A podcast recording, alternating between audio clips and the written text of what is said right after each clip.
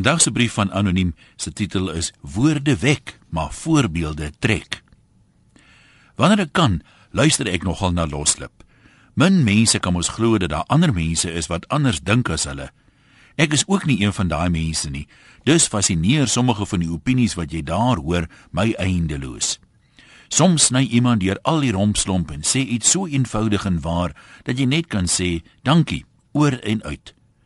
Maar meer gereeld raak luisteraars iets kwyt wat jou bekommerd maak dat die mense los rondloop hier tussen ons.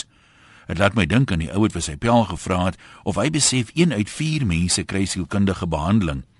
Toe vra sy pel verskrik of dit dan beteken die ander drie loop onbehandeld rond.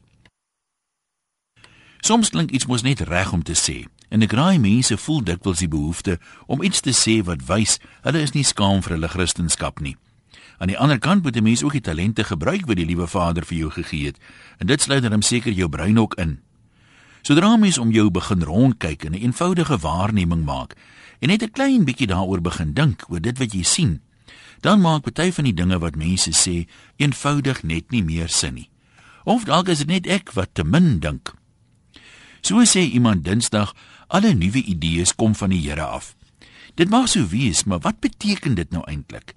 As 'n mens byvoorbeeld kyk na lande so China en Korea en Japan, waar Christene nie baie volop is nie, dan sien jy dat nuwe idees wel baie volop is daar.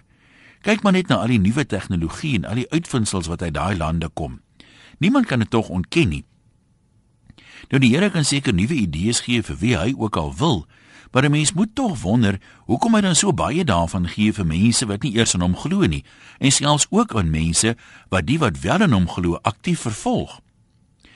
Hoe dit ook al sê, nuwe idees is tog nie die eiendom van Christene alleen nie. Net soos kinders.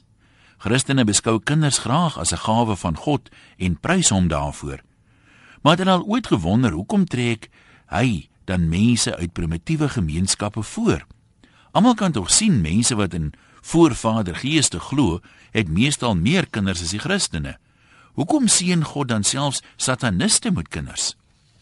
Ek weet nie, maar ek kan nie help om daaroor te wonder nie. Moet ons nie dalk minder uitgesproke wees nie, al bedoel ons dit goed. Ons dink dalk die dinge wat ons kwytraak, laat ons liggie vir Jesus skyn. Maar as jy dit in iemand anders se oë skyn, en hy kyk as gevolg daarvan weg van die lig af, wat het jy dan nou eintlik reg gekry? Dalk moet ons minder sê, en meer met ons voorbeelde lei, al is dit moeiliker. Groete van oor tot oor, Anoniem.